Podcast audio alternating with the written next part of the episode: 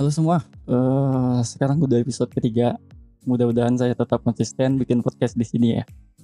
Oh ya, uh, tadi pagi saya dapat email bahwa dari Apple bahwa podcast di kampus sekarang sudah bisa kalian dengar melalui Apple Podcast. Ya, satu kemajuan. Oke, jadi kali ini saya ingin berbagi tips atau lebih tepatnya saran saya buat kalian yang ingin mendalami pemrograman atau ngoding khususnya bagi kalian yang kuliah IT. Nah walaupun sekarang kan banyak yang ngomong kalau mahasiswa IT nggak harus pintar ngoding, tapi akan jadi nilai plus jika kalian kuliah IT dan kalian jago ngoding. Ada lima tips yang ingin saya sampaikan sebelum kalian masuk atau mempelajari lebih dalam tentang teknis pemrograman. Nah, yang pertama itu tentu saja motivasi. Jadi sebenarnya motivasi bukan untuk belajar pemrograman aja ya. Semua kita lakuin harus ada motivasinya dulu. Jadi kenapa motivasi itu penting sebelum kita belajar pemrograman? Nanti pas belajar pemrograman kita eh, bakalan banyak nemuin masalah-masalah.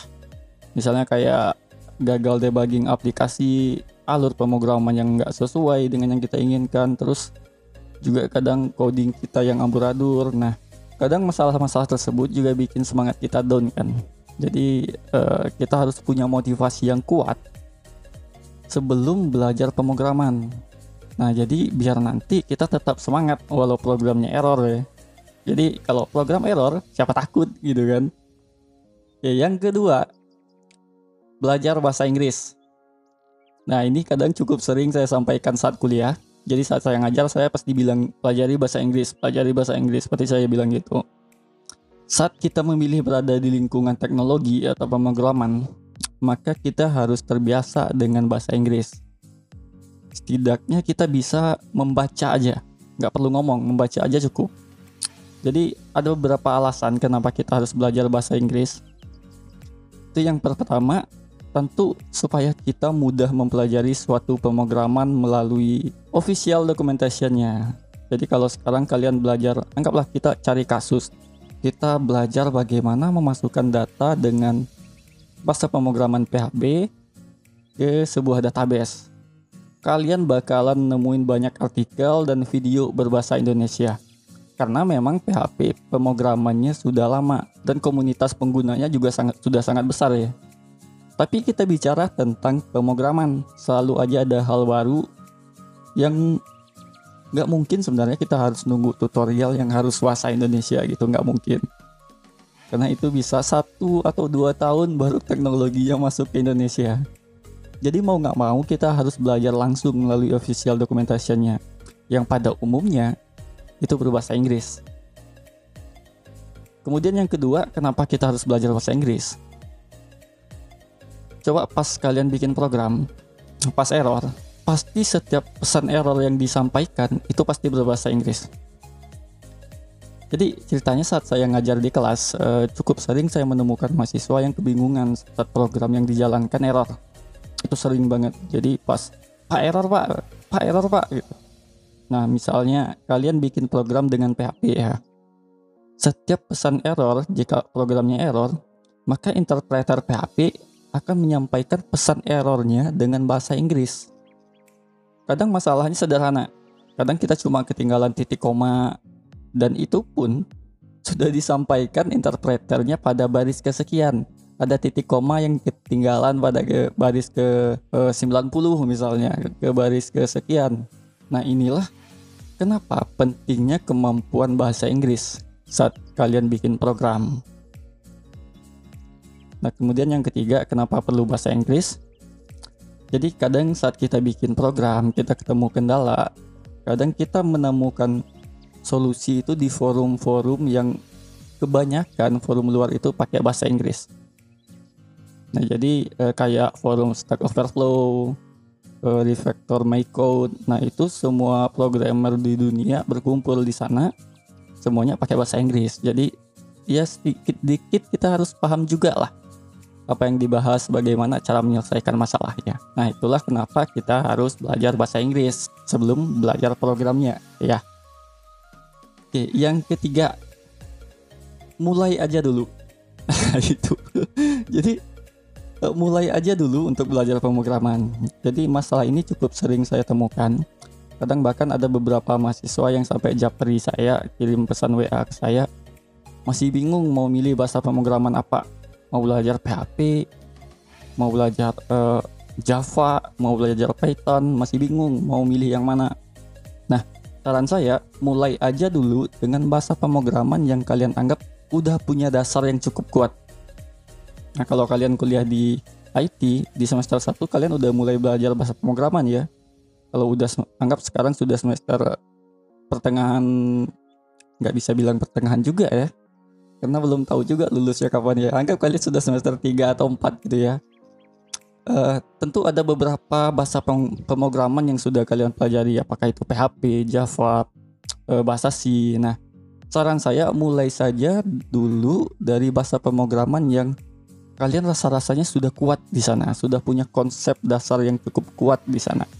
Karena nantinya saat sudah menguasai bahasa pemrograman tersebut, kalian bakalan gampang pindah ke bahasa pemrograman lain. Karena pada dasarnya konsep pemrograman di setiap bahasa pemrograman itu sama saja. Jadi intinya mulai aja dulu dengan bahasa pemrograman yang kalian sudah punya dasarnya. Kemudian tips yang ke berapa? Dua, empat. Tips yang keempat, jangan mengandalkan pelajaran kuliah. Eh, kalian jangan jangan mengharapkan 3 SKS yang satu minggu itu bisa bikin kalian lebih bisa bikin kalian jago ngoding atau hebat bikin program gitu ya. Uh, sebenarnya ini juga sudah saya bahas sih di episode saya sebelumnya. Pak, coba cek episode saya sebelumnya yang saya bahas masalah cita-cita, lingkungan dan profesi. Jadi intinya di episode tersebut saya membahas bagaimana saya belajar pemrograman berada di lingkungan yang sesuai dengan hobi saya dan dapat memotivasi saya nantinya. Kalau di kampus kita belajar bagaimana merancang sistem yang baik ya. Mulai dari semester 1 biasanya kita belajar algoritma struktur data, kemudian uh, bertahap kita masuk ke modeling salah satunya kayak pakai UML itu ya namun yang kembali lagi yang harus kita ketahui adalah 3 SKS itu dalam satu minggu nggak bakalan cukup buat kalian belajar itu semua jadi kalian harus menggali lebih dalam di luar jam kuliah nah balik ke solusi pertama tadi yang motivasi itu ya kalau kalian udah punya motivasi yang kuat untuk belajar pemrograman maka kalian pasti explore lebih jauh di luar. Kalian nggak bakalan ngandalin jam kuliah yang 3 SKS seminggu itu.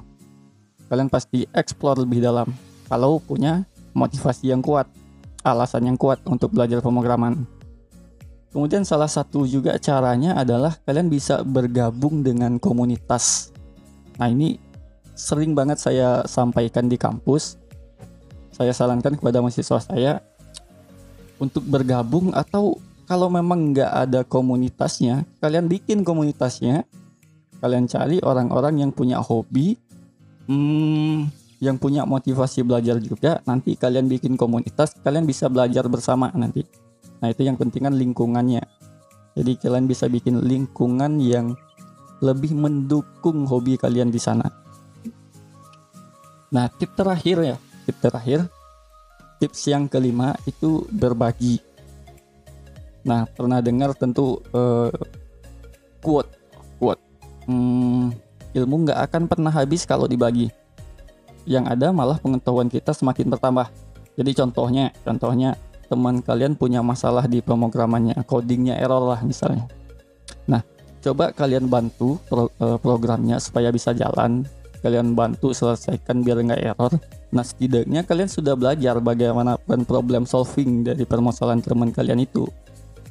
Nah jadi jangan ragu-ragu atau jangan malas atau kasarnya jangan pelit lah. Ilmu nggak bakalan habis kalau dibagi. Oke. Okay? Nah itu 5 tips dari saya, 5 saran dari saya. Jadi yang pertama itu motivasi. Yang kedua kalian belajar bahasa Inggris. Yang ketiga mulai aja dulu, jangan nunggu-nunggu. Yang keempat, jangan mengandalkan kuliah aja, cari di luar. Nah, yang kelima, kalian harus berbagi. Oke. Udah ya. Singkat rasanya podcastnya. Sudah berapa menit ini? 10 menit lebih. Nah, itulah. Nah, jadi itu saran saya buat kalian yang ingin belajar lebih dalam tentang ngoding. Jadi kalau nanti kalian punya pertanyaan atau mendiskusikan sesuatu, uh, silahkan mention saya di @anggrilio atau email ke anggrilio@gmail.com.